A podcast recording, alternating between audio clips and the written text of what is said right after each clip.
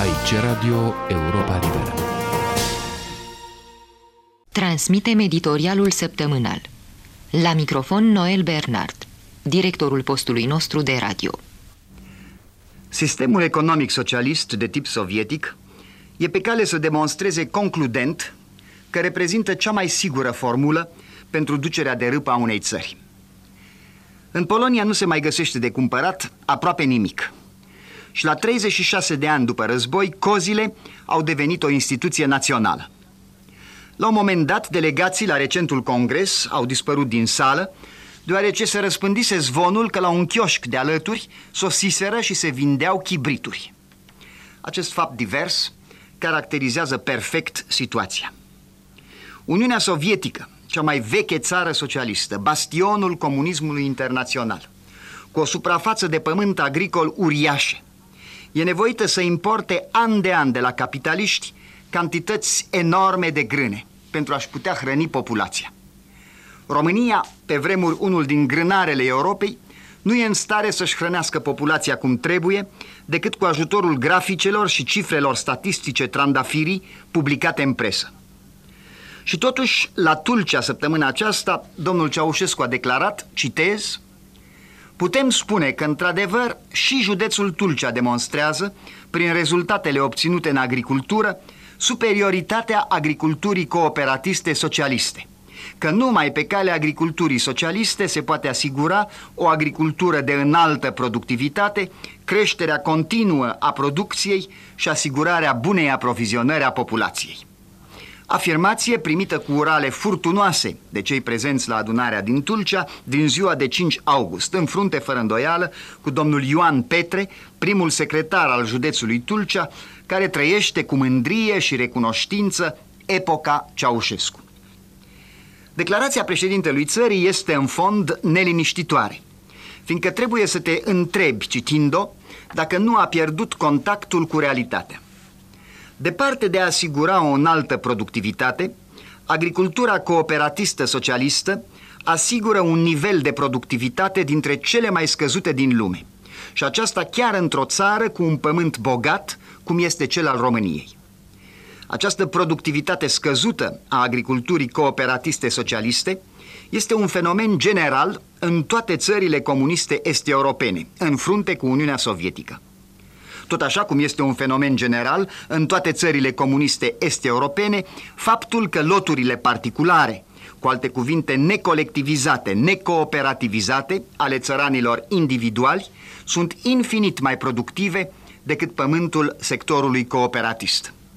Domnul Ceaușescu mai consideră că agricultura cooperatistă socialistă și-a dovedit superioritatea, fiindcă numai pe calea ei se poate asigura buna aprovizionare a populației. Asta în preajma semnării acordului americano-sovietic, care prevede vânzarea de vaste cantități de grâne americane Uniunii Sovietice, în momentul în care Polonia a fost nevoită să introducă raționalizarea alimentelor și nu poate face față nici măcar rațiilor prevăzute, în momentul în care în România și Europa răsăriteană se duce lipsă de alimente, în timp ce Statele Unite și Europa Occidentală, care nu au descoperit încă binefacerile agriculturii cooperatiste socialiste, înnoată în produse agricole și nu mai știu ce să facă cu ele.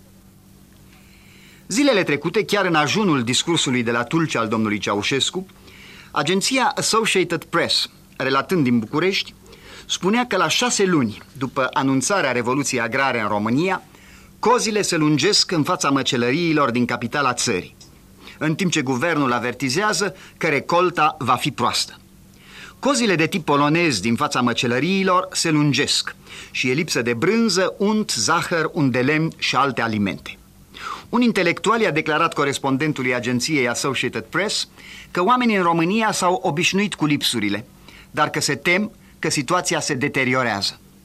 Corespondentul lui Associated Press spune că specialiștii occidentali din București prezic că recolta de anul acesta nu va fi mai bună decât cea din 1979, una dintre cele mai rele din ultimii ani.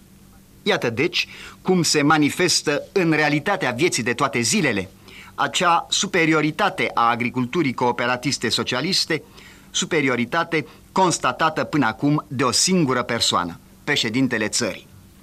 În realitate, politica agrară a Partidului Comunist Român s-a soldat până acum cu rezultate deplorabile. Revoluția agrară lansată de domnul Ceaușescu și menționată de corespondentul agenției Associated Press a fost decretată, anunțată, trâmbițată, dar nu poate fi văzută nicăieri. Investițiile prevăzute pentru cincinalul actual, deși proporțional mai mici decât în ultimul cincinal, nu prevăd nicio schimbare de pondere în avantajul agriculturii. Procentajul investițiilor rezervate industriei rămâne la fel de mare ca în trecut, iar cel rezervat agriculturii la fel de mic. Ca atâtea alte mari revoluții decretate de domnul Ceaușescu, cea agrară pare sortită să rămână o revoluție pe hârtie, mai degrabă decât pe ogoare.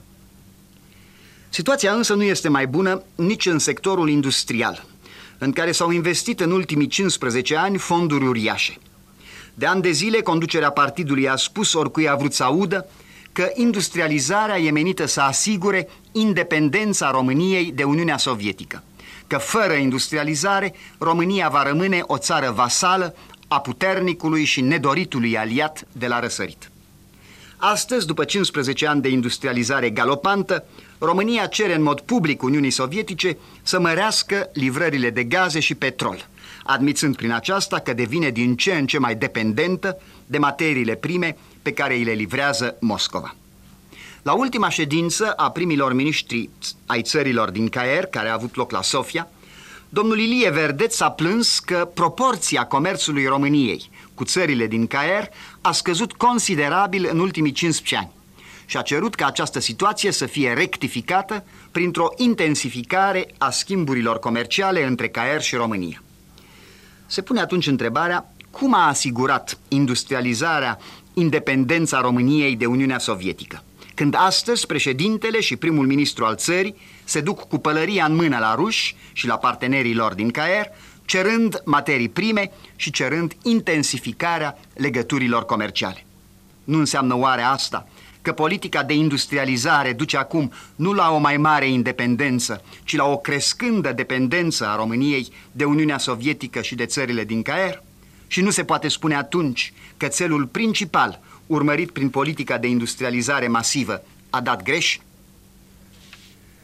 Criza economică internă produsă de o politică de investiții dezechilibrată, datoriile mari față de străinătate și lipsa de petrol forțează acum o reorientare radicală a legăturilor economice ale României. În loc de a deveni mai independentă de Moscova și de Caer, România devine din ce în ce mai dependentă. Pe toată linia, deci, de la agricultură până la industrie, de la problema aprovizionării populației cu alimente și cu articole de consum, până la aceea a deficitului comercial cu străinătatea devenit cronic, politica economică a regimului domnului Ceaușescu e în stare de faliment. Domnul Ceaușescu personal a demonstrat ce înseamnă superioritatea sistemului socialist atunci când a declarat recent că România consumă la fel de multă energie electrică ca țări având un venit național de trei ori mai mare. Cu încă puțină superioritate socialistă de felul acesta, partidul o să asigure țării un standard de viață și mai redus decât cel actual, care figurează printre ultimele din Europa. În cadrul editorialului săptămânal ați ascultat în reluare textul rostit de Noel Bernard la acest microfon în ziua de 28 august 1981. Aici Radio Europa Libera